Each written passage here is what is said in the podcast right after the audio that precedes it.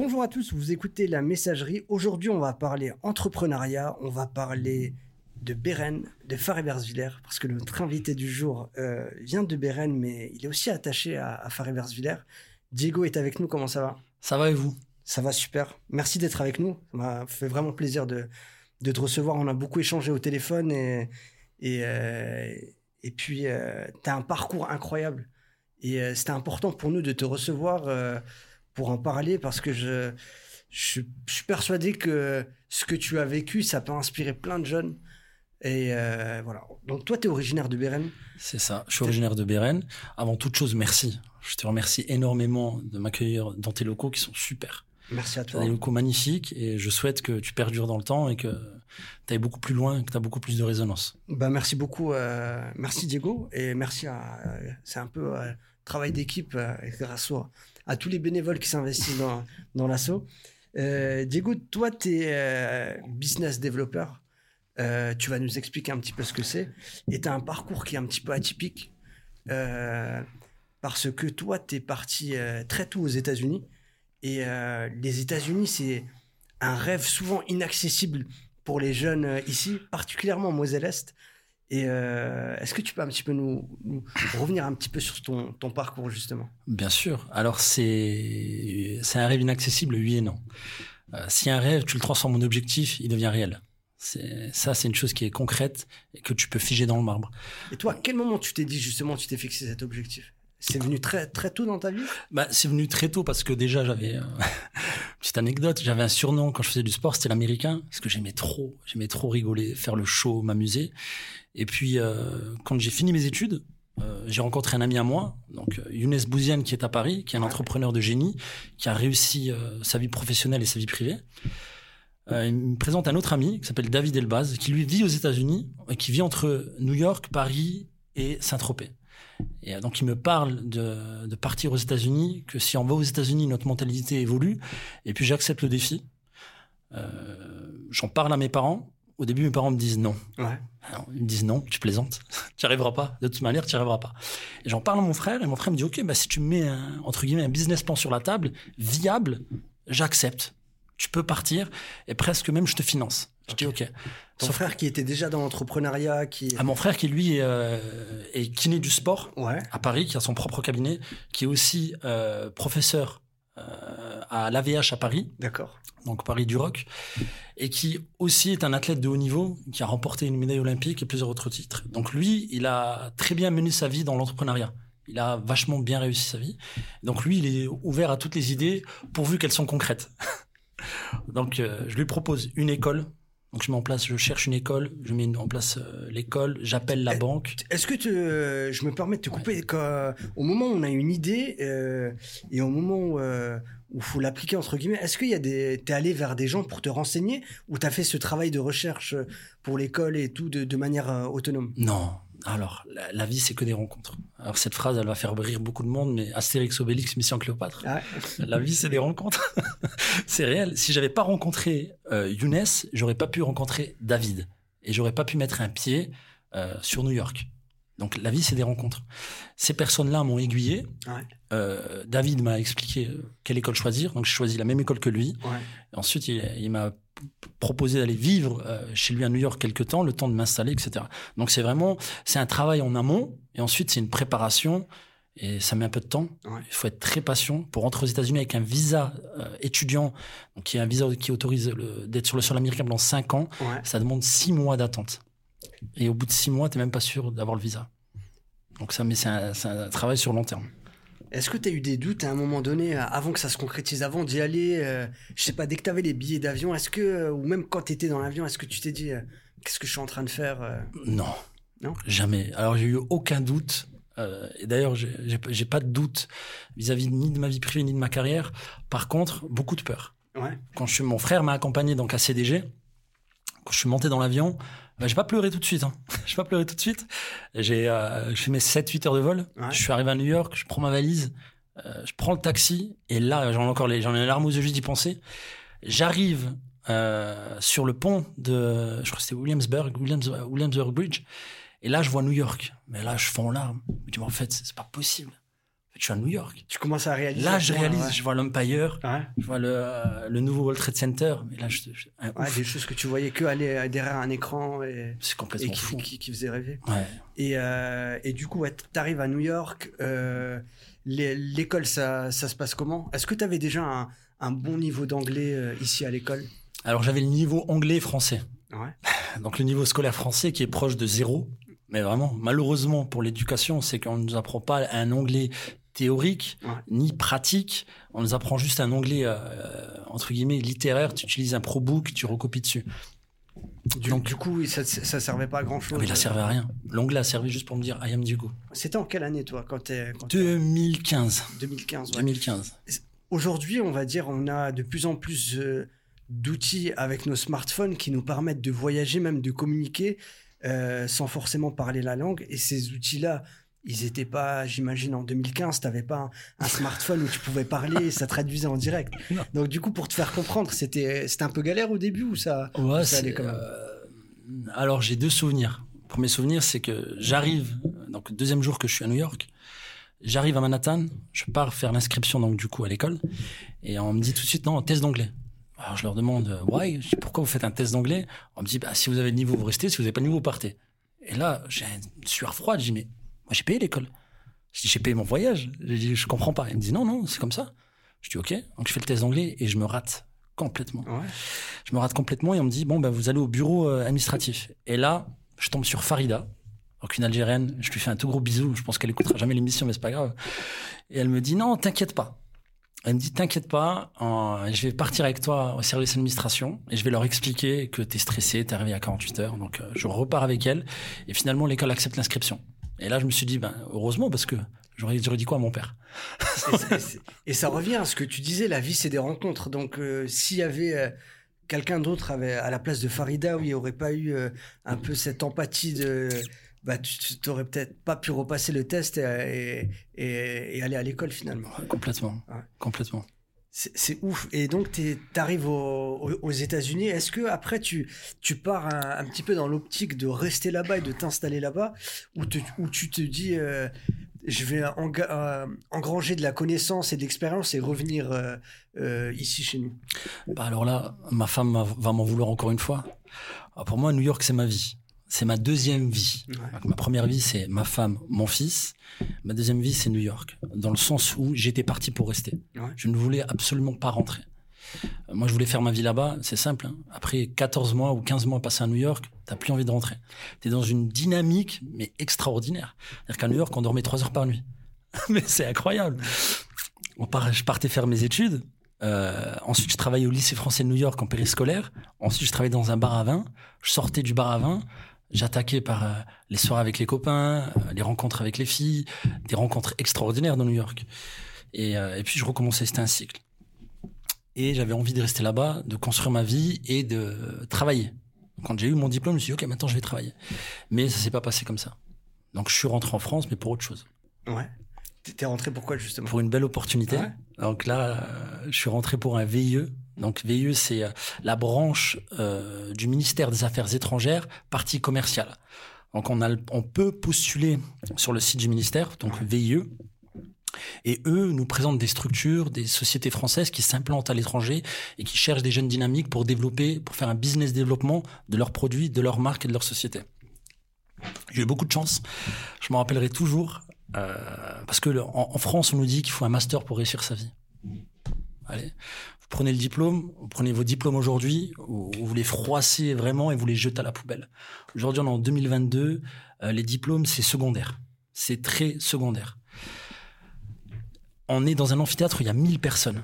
Donc euh, Business France m'appelle, me dit OK, venez à Paris, on a, un, on a un projet pour vous. Donc je vais à Paris, je rentre dans l'amphithéâtre, on est 1000 personnes qui partaient donc du coup dans leur structure. Je reviendrai après sur cette structure qui m'a lancé. Et on nous demande qui a un master? Je crois il y a 997 mains qui se sont levées. Ouais? Mais vraiment. Et on nous dit qui a autre chose qu'un master? Et on est trois à lever la main. Je me rappellerai toute ma vie, c'est quelque chose qui m'a choqué. On est trois à lever la main et à ce moment-là, ça a été le plus grand moment de ma vie en termes de fierté. C'est-à-dire, je me suis dit, je suis assis là avec des mecs qui ont sûrement payé 15 000 euros leur année scolaire et, et moi non. Et du coup, ça veut dire, bah, j'ai réussi déjà une première étape. C'est-à-dire que je, me, je mange à la même table qu'eux, même si ça veut rien dire. Mais au moins, j'ai cette fierté de dire, moi aussi, je suis là. Vous pouvez compter sur les jeunes comme nous, on vous lâche pas, on est derrière vous. Donc, je suis euh, sélectionné par ce, pour passer un entretien d'embauche euh, Société King's Europe, qui est une très grosse structure à Taïwan et qui a un siège social en Europe. Et euh, en fait, j'ai tout simplement convaincu le patron de me prendre, moi et pas eux. Et il m'a lancé. Qui m'a lancé et ça a été mon premier développement d'affaires en Europe du Sud et en Italie. Donc j'habitais Milan. On parle souvent, bah, tu as, abordé un, sujet intéressant qui revient souvent, c'est euh, en France, on nous demande beaucoup les diplômes. c'est même des fois, euh, sans diplôme, as, des fois, tu pas d'entretien. On regarde, c'est la première chose qu'on regarde. On dit souvent que bah, aux États-Unis, euh, c'est secondaire. Euh, on, passe plus sur du, feeling, de l'expérience, même de l'intuition, des choses. tandis qu'en France, on est dans le concret. As, tant et tant de niveau d'études, bah, tu as accès à, à, tel et tel métier. Toi, tu as vu vraiment cette différence de mentalité entre le, la France et, les États-Unis? Est-ce que tu penses que, ou enfin, est-ce que tu trouves que ici on est en train de, changer?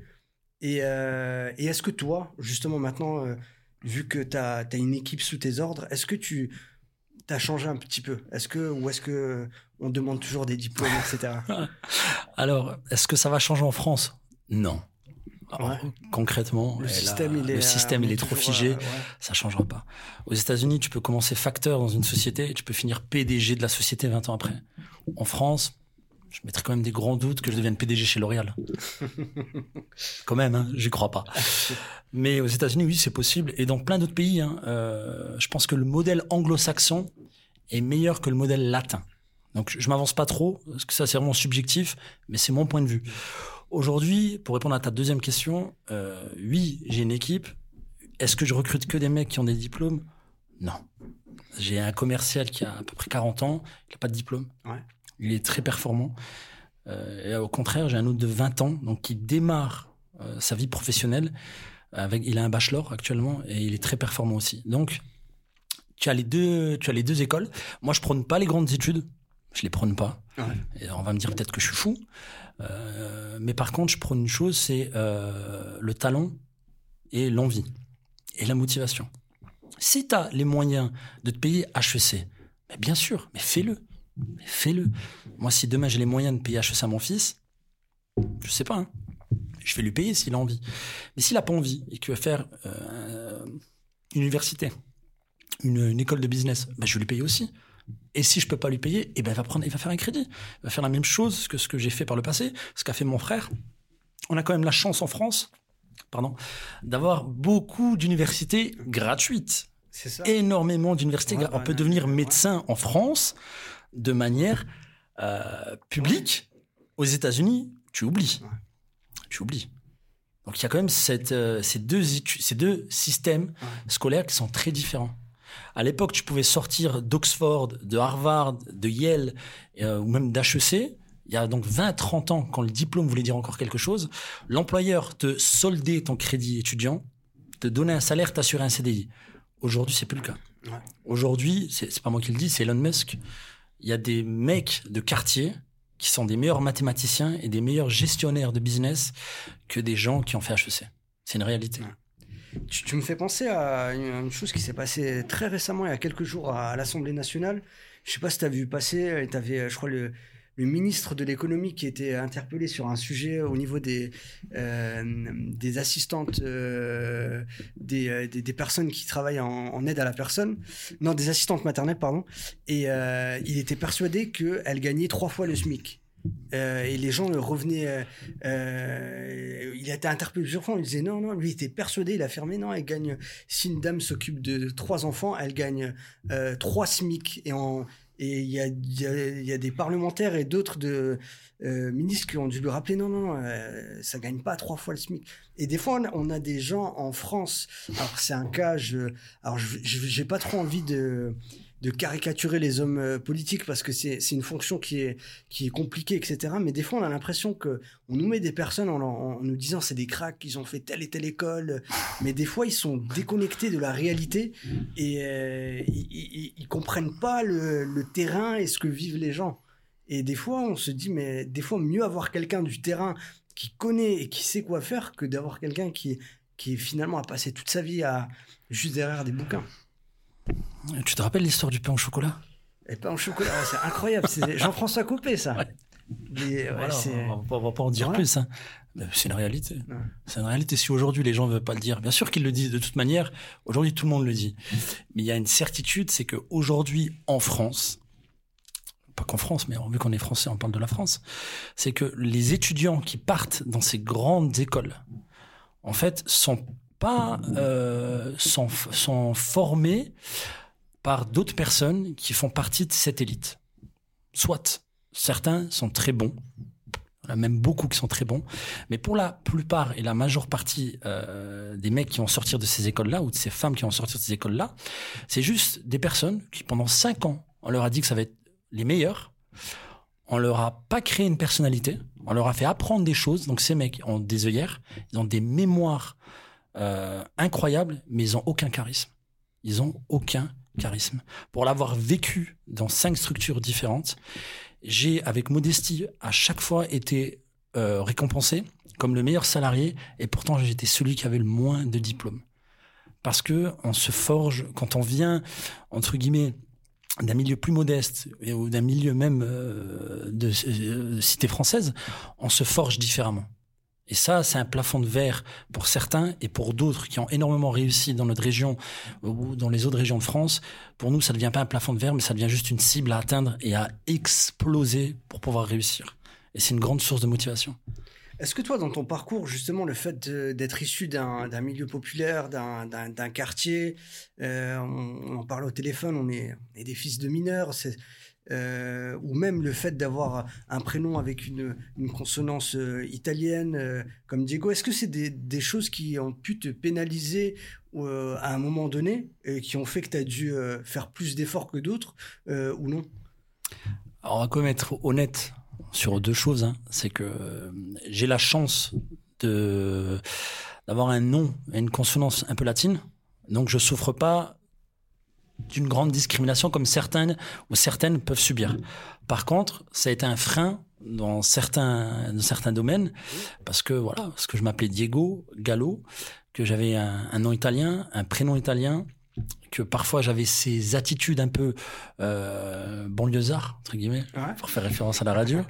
Et donc ça, ça, au début ça pêche. Donc ce sont des choses à corriger mais il y a une sacrée phrase de Booba quand même je suis obligé de la placer c'est pas moi qui c'est j'ai pas j'ai quitté le quartier. C'est la phrase exacte c'est? Euh, c'est pas c'est pas, le c'est pas le quartier qui me quitte c'est moi je quitte le quartier comme ça c'est pas le quartier qui me quitte c'est moi je quitte le quartier. Donc ça, il faut toujours l'avoir en tête. On a parfois ces mauvais réflexes, mais bien sûr qu'on peut subir de la discrimination.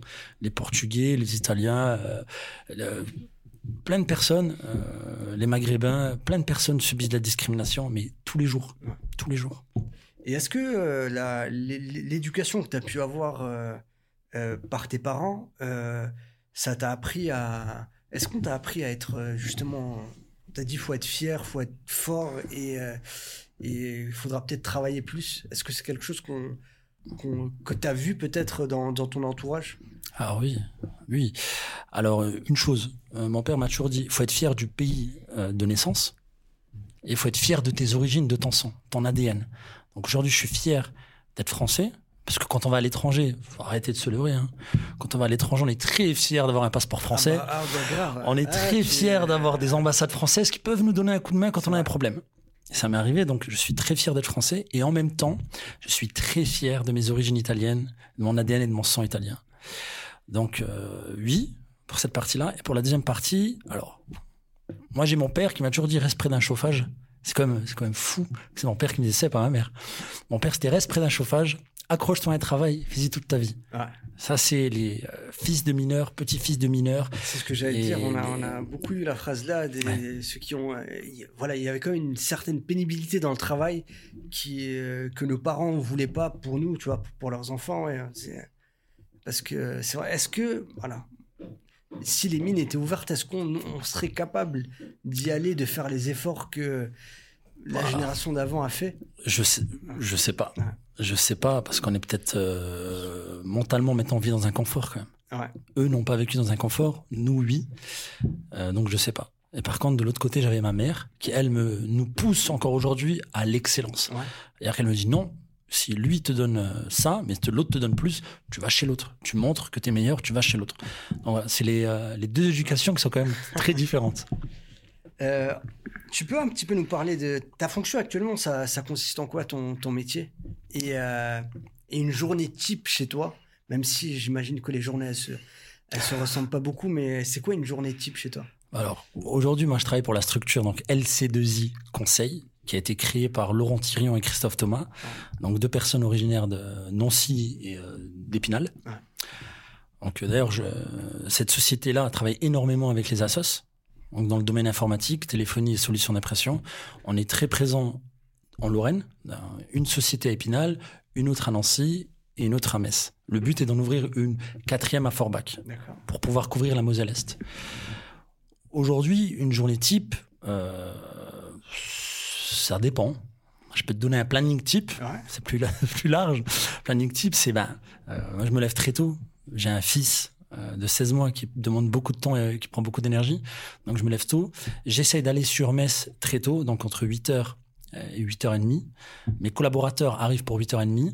Et euh, voilà, on débrief, euh, le lundi matin, on débrief de la semaine, on voit les objectifs. Et ensuite, on, on part sur le terrain. Ma fonction, j'en ai deux.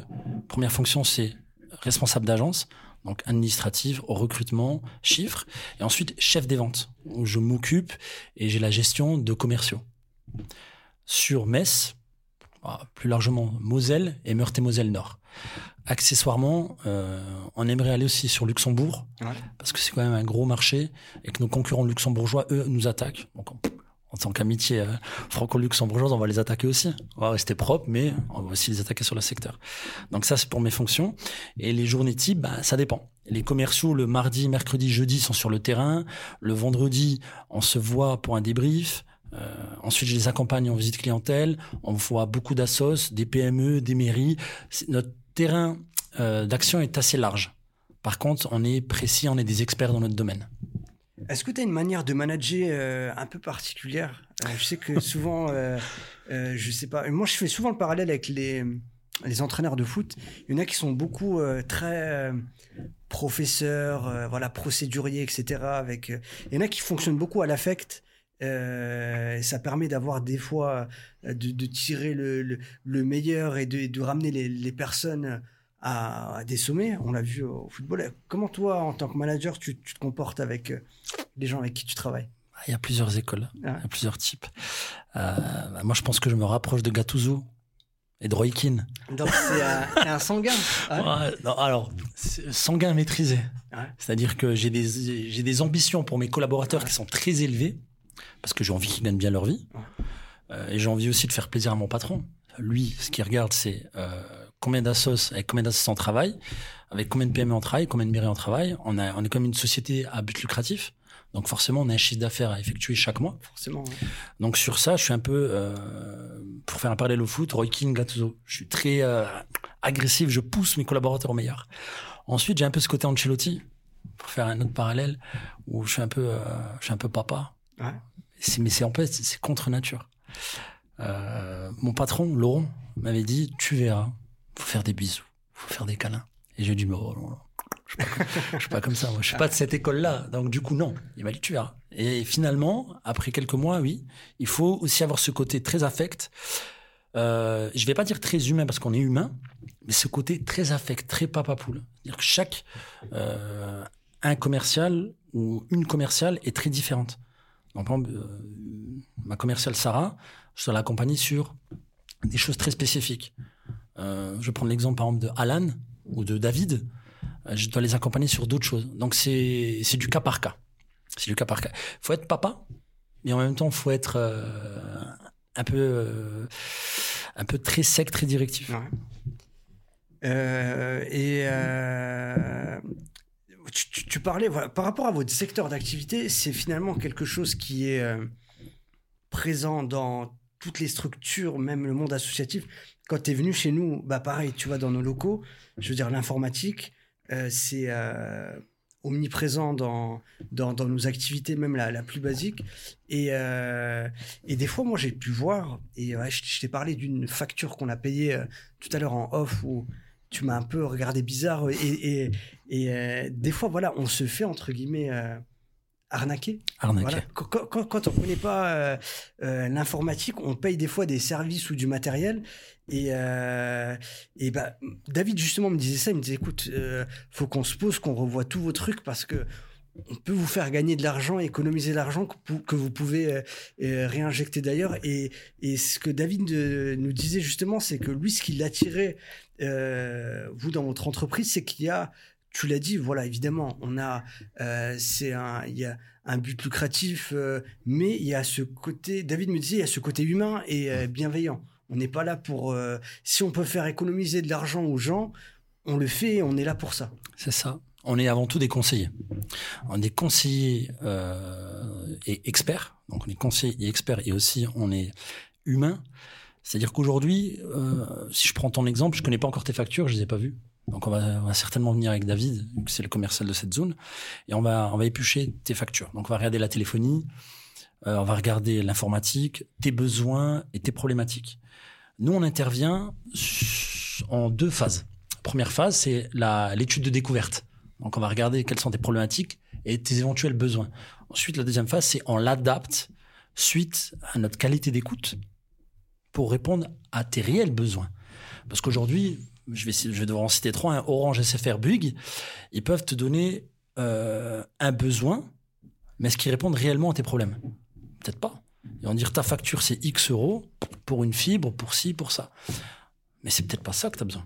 Ou peut-être tu as besoin juste de payer moins cher. Et ça, eux ne le savent pas. Nous, ce qu'on apporte, c'est des techniciens. Donc, on est quand même, il y a six techniciens, à peu près 12 commerciaux.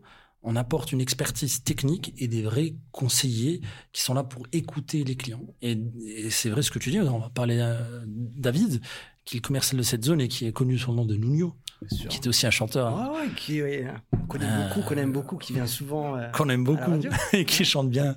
très talentueux. Ça, j'adore, j'adore.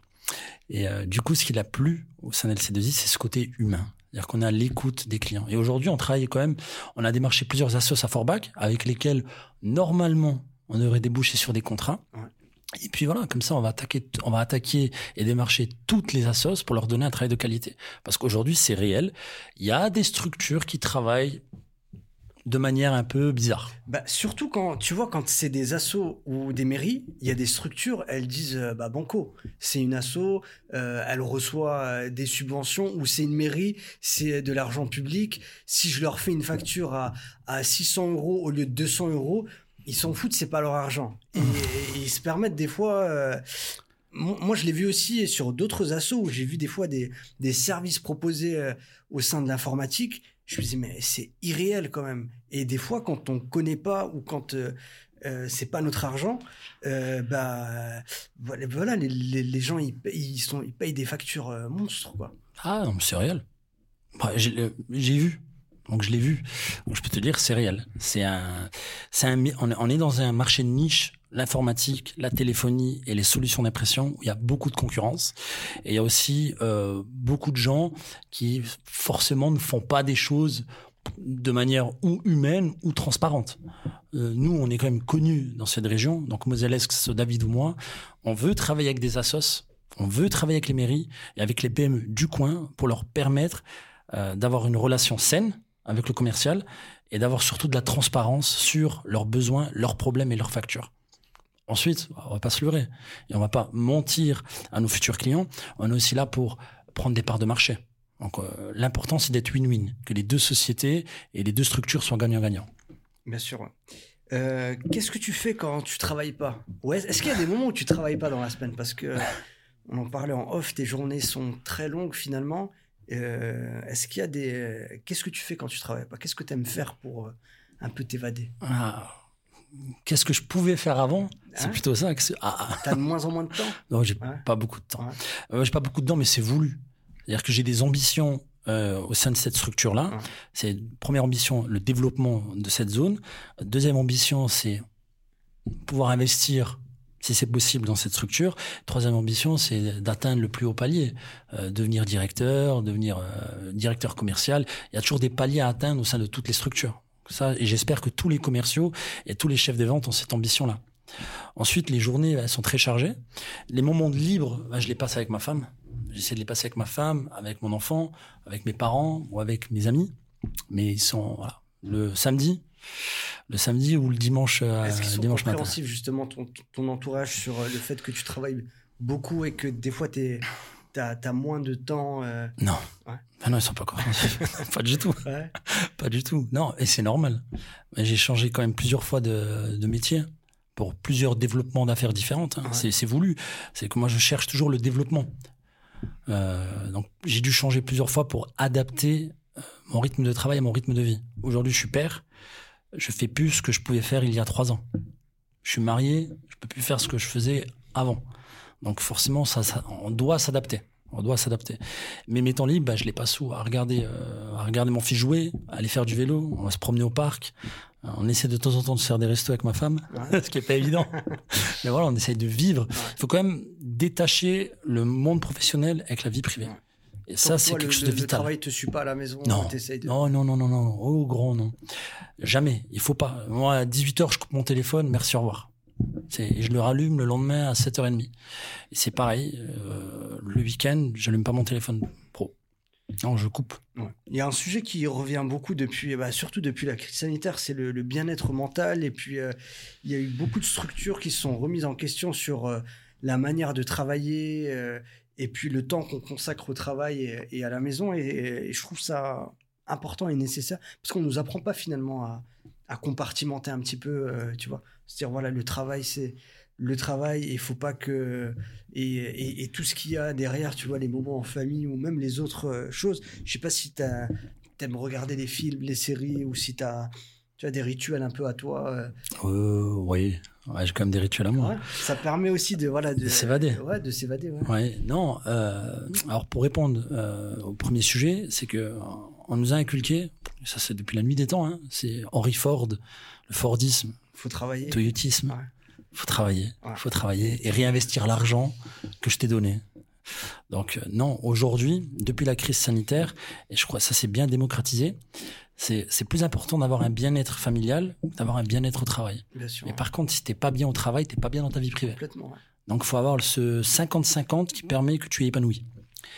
Après, euh, moi, mes rituels, j'aime bien. J'aime bien regarder des films. ouais J'aime bien regarder des films, ouais. Tu- tu- est-ce que tu as des films euh, Ah oui, Les Évadés. ouah, incroyables Bah, c'est euh, c'est ton top 1. ouais Top 1, Les Évadés, euh, la trilogie du parrain. incroyable pas Incroyable. c'est vraiment un film J'en ai plein, en fait. Hit. Ah, La- mais t'es, la French. vraiment sur. t'es, t'es sur le même type de film, là. Ouais. On est sur les films. euh, Gangster. euh, ouais. Ouais, mais j'adore. Après, c'est une réalité, hein. Il- Est-ce que Scarface, c'est un film qui te parle? Ah, Je te dis ça parce que, alors, évidemment, c'est un, un film qui a marqué toute une génération et le. pas vraiment. Pas vraiment. Bah, Alors, moi, je trouve qu'il a marqué, mais après, c'est vrai que, voilà, si on prend Tony Montana, alors tout ce qu'il fait, évidemment, c'est condamnable et, et c'est mauvais parce que il est dans l'illégalité, dans le crime et la drogue. Mais le, le, ce qui fascine, et ce que certains ne comprennent pas, pourquoi ce film est fascinant, parce qu'il est violent, c'est parce que le mec part de zéro et il réussit à arriver au sommet. Il est, tu vois la scène quand il est, il regarde Ouais. ses mains, il dit j'ai les mains faites pour l'or, elles sont dans la merde. Et il arrive à, à gravir des échelons. Alors tout ce qu'il fait, c'est euh, condamnable évidemment, mais euh, voilà, il a marqué toute une génération. Et moi, je me demandais justement, est-ce que ce film-là, euh, Alors, oui et non. Alors, quand, quand je t'ai dit pas vraiment, c'est parce que quand ce film a été lancé, ça a été un AV. bah, Il a réussi. C'était un flop. Ouais. Ouais, ça a été un flop. Ouais. Il a réussi plus tard. Il a même, je crois qu'il a eu le, le, le prix, du- un Razzie Award, c'est le pire prix. euh, En démarrage. euh, ouais, par un, dans un festival. Et euh, je crois que même quand il a été diffusé à Cannes, indignation générale, les gens sortaient de la salle, etc. Ouais, c'était. Alors, c'est un film qui est assez violent. Il est assez violent. Par contre, le regarder à 18 ans, c'est une chose. Le regarder à 30 ans, c'en est une C'est autre. exactement, ouais, c'est vrai. Donc, j'ai les. qu'à 18 ans, t'es fasciné encore par les flingues, la Ouais. drogue, et tu, voilà. Tu comprends dis, pas. Voilà. tu comprends pas le message. le recul. Ouais. Ouais, le, le, message de Scarface, moi, c'est un message que j'aime bien, mais je, je l'aime bien à 30 ans. C'est j'ai les mains faites pour l'or elles sont dans la merde. Mais tu, tu, tu, tu sais ce que moi j'ai compris justement. C'est marrant hein, parce que ce que j'ai compris à 30 ans que j'ai pas compris à 18 ans, à 18 ans je comprenais pas pourquoi Tony Montana meurt à la fin. Et euh, tu vois, je me disais mais tu vois, pour moi c'était le héros, il doit réussir. Et à la fin on te montre que à 30 ans tu comprends, voilà. Ben non, il meurt parce que euh, tous ces choix de vie euh, font que il devait mourir. Et, euh, et après, je, et je me dis heureusement qu'il meurt. Et même, tu vois, dans sa mort, elle est limite biblique, tu vois, parce qu'il est les bras en croix comme ça, tu vois. Il y a, et euh, c'est bien scénarisé. Ouais, c'est vachement bien scénarisé. Voilà, c'est. Non, c'est après ça reste un super film. Ouais. Ça reste un super film, mais il faut le prendre au second degré. Bien sûr, complètement. Il faut comprendre une chose, c'est que tu l'as bien dit, c'est un immigré cubain qui arrive aux États-Unis avec le rêve américain, donc l'American Dream, et c'est une réalité, et il a réussi. Il a réussi. Sauf que il a réussi, il est monté trop vite, trop tôt, pas préparé, et comme tous les gangsters, à la fin ils doivent mourir. Mais ce qu'il faut retenir, c'est la moralité, c'est euh, si tu es, si tu penses au fond de toi que tu as les mains faites pour l'or, ne laisse personne te dire ce que tu dois faire. Alors ça, mais c'est une phrase, moi j'en peux plus. Des jeunes qui me disent, ouais, moi on me dit je vais pas réussir. Mais c'est faux. Tu sais combien de fois on m'a dit que j'allais être un échec En quatrième, on a dit que j'allais être un échec à mon père. Et d'ailleurs, je remercie mon père pour une chose, c'est qu'il m'a poussé, mais jusqu'au bout. D'ailleurs, c'est lui qui m'a ramené jusqu'en terminale. Ouais. Jusqu'en terminale, il m'a dit, maintenant, continue. Sans lui, tu penses que tu aurais peut-être lâché l'école avant ou tu... tu aurais peut-être pris une autre voie? Mais sans lui, je ne serais pas là. Ah, mais clairement. Sans, mon, sans l'abnégation de mon père à vouloir que je devienne euh, quelqu'un, entre guillemets, et une réussite dans quelqu'un pour lui, hein, pas quelqu'un pour les gens, on s'en fiche. Mais lui voulait absolument que je réussisse ma vie, euh, que je devienne père, que je me marie, et euh, que j'ai une belle réussite professionnelle. Et lui m'a amené jusqu'au sommet. Et maintenant, je le vois, il, il lâche un peu, mais pas tant que ça. Il est toujours, oh, il est toujours au taquet. Hein. Oh, mon père, il lâche pas l'affaire. Ouais. mon père, si je de président de la République, président de la République, premier ministre, euh, maire, c'est des, c'est des objectifs qui m'a inscrit quand j'avais 18 ans. Voilà, ça, c'est des objectifs. Astronaute. Il m'inscrivait des objectifs. Il m'a dit, il faut remplir toutes les cases. Et est-ce que tu trouves que c'est plus facile maintenant de, de se lancer, de réussir euh, maintenant que quand toi tu t'es lancé quand tu avais 18 ans? Je dis ça souvent aux jeunes parce que, euh, tu vois, par exemple, je, suis plus âgé que toi, mais j'imagine que il y, y, y a, des choses qui vont, qui vont te parler. les jeunes, par exemple, ils, ils, ont grandi avec le streaming ou avec 10 euros par mois, ils ont accès à tous les films qu'ils veulent en illimité ou toute la musique en illimité, ce qui n'était pas forcément le cas quand nous on avait leur âge ou où on avait euh, des choix à faire. Et eux, ils ont euh, Internet et, euh, et, les réseaux en... Voilà, même si nous, il y avait Internet, mais il y a une connaissance, euh, un accès au savoir illimité, où je veux dire, même maintenant, je vais un petit peu caricaturer, mais si tu as envie de construire une fusée, tu peux aller sur Internet, on, on t'apprend à construire une fusée. tu peux le Parce faire. que tu peux retrouver tous les cours. Tu n'es pas obligé de payer pour aller à des, des cours, des écoles. Il y a tout. Mais c'est terminé. Non, mais attends, faut vraiment replacer tout le contexte. Hein. Aujourd'hui, tu peux réussir ta vie en prenant des tutos sur YouTube ah, tu peux ou en former, allant à l'école. Euh, tu peux te former. Tu peux te former, euh, tu peux être autodidacte. C'est-à-dire qu'aujourd'hui, avant, on payait 15 000 euros. Bon, on les paye toujours en plus. 15 000 euros une année de commerce. Aujourd'hui, tu peux aller à la FNAC, tu peux aller sur Internet, tu te formes, tu montes ta boîte. J'ai plein de gens qui sont passés en école de commerce qui m'ont dit la même chose. Ils m'ont dit les 15 000 euros que j'ai payés, c'est juste pour être à dans le rien. CV, mais en vrai, au niveau compétences, Servent à rien. J'ai euh, des cours euh, sur Internet. Euh, ouais. Mais je suis prêt, à, je suis prêt à débattre avec n'importe lequel des, euh, n'importe quelle personne qui est prête à sortir de cette table et qui m'explique par A plus B que faire une école de commerce, mis à part te donner un carnet d'adresses, ça t'apporte quelque chose. Ça te donne une méthodologie de travail, mais que tu peux retrouver aujourd'hui grâce à Internet ou si tu t'entoures de bonnes personnes. Attention, encore une fois, je dénigre pas les grandes écoles. Si tu peux le faire, fais-le. C'est un plus. Mais je veux surtout pas entendre l'excuse j'ai pas fait de grandes écoles, je peux pas devenir quelqu'un. C'est faux. C'est faux. C'est clairement faux. Après, il y a un autre parallèle. J'entends toujours, oui, mais euh, Mark Zuckerberg, il n'est pas là à l'école. Doucement. Il a quitté Harvard. Harvard. Il a quitté Harvard. C'est pas le Blaise Pascal, on est d'accord. Hein. il y en a plein qui, qui, me disent ça. C'est vrai, c'est vrai. C'est. Ouais. Deux poids, deux mesures. Hein. J'ai regardé le, le, film, son, son biopic un peu il y a pas longtemps. Je sais pas si tu as vu The Social Network. Oui, je l'ai vu il y a longtemps. Euh, incroyable. Tu te replonges dans. Mais tu, connais cette fameuse phrase? Le mec qui a un costume, il se prend au sérieux jusqu'à ce qu'il rencontre le mec en pyjama. Non, je ne connaissais pas. Ouais, mais, eh mais Zuckerberg, il était euh, ouais, dans la... sa manière d'être, euh, mais dès le début, il était euh, persuadé de, de ses compétences, de, de plein de choses. Mais c'est ce qui fait la force. En fait, ce qui fait la force d'un homme, avec un grand H, c'est qu'il est persuadé qu'il va réussir l'auto-persuasion. Mais c'est quelque chose qui est réel. Hein.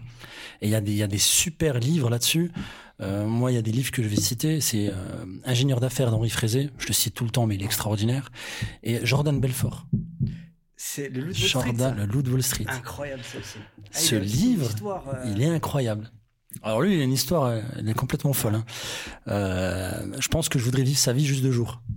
Ah, après, c'était après poussé à l'extrême parce que le monde de Wall Street, euh, bah, euh, justement. non, c'est réel. Scorsese l'a bien imagé avec DiCaprio dans le loup de Wall Street, mais ça.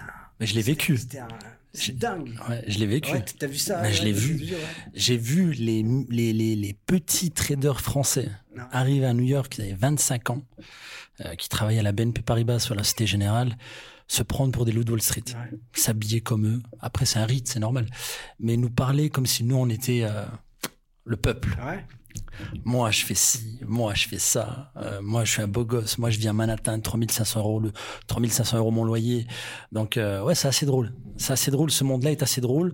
Et il est aussi pénible à vivre parce que c'est un monde qui vit euh, de choses qui sont pas légales. Et, franchement, pour l'avoir vu, je souhaite à personne.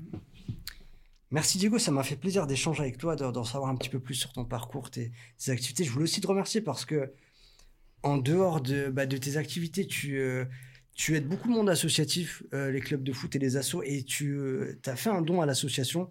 Et on voulait vraiment t'en remercier parce que voilà, ça permet à nous de, de, développer nos projets et nos actions. Et, et aussi merci parce que ton histoire et ton parcours, je, comme je le disais, je suis persuadé que ça peut inspirer des jeunes et des moins jeunes qui peuvent se dire à un moment donné, bah ouais, je peux y aller, je peux réussir, ou alors le territoire, il a du potentiel. Mm. Euh, voilà. Et euh, merci à toi. Et puis, tu es évidemment le bienvenu. Je te, je te l'ai dit, je te le redis. Tu viens quand tu veux pour, pour échanger parce que tu, devrais même écrire un livre, je pense. oh, c'est gentil. Bah, merci à toi et merci à, à Banlieusard. Et puis, euh, bah, volontiers, je reviendrai pour plein de sujets d'actualité. Et je suis sûr qu'on a beaucoup de choses à se dire encore. On pourra parler plein d'autres choses. Mais c'est en cours. Alors, j'écris pas un livre, mais c'est à mon échelle avec modestie. J'écris euh, mes mémoires entre guillemets de ce que j'ai vécu à New York, ce que j'ai vécu à Milan, ce que j'ai vécu dans le monde du travail, parce que je pense que un jour, je vais pouvoir l'expliquer réellement. Euh, j'ai déjà fait des conférences. Ça a été très instructif, mais je voudrais aussi faire des conférences aux jeunes pour leur montrer que c'est possible. En fait, tout est possible. Moi, j'en ai plus cassé que les jeunes de, entre guillemets, cités, où les jeunes de chez nous se sentent bridés faut arrêter avec ça, on peut réussir. Puis la Moselle a des talents. Je vais finir là-dessus.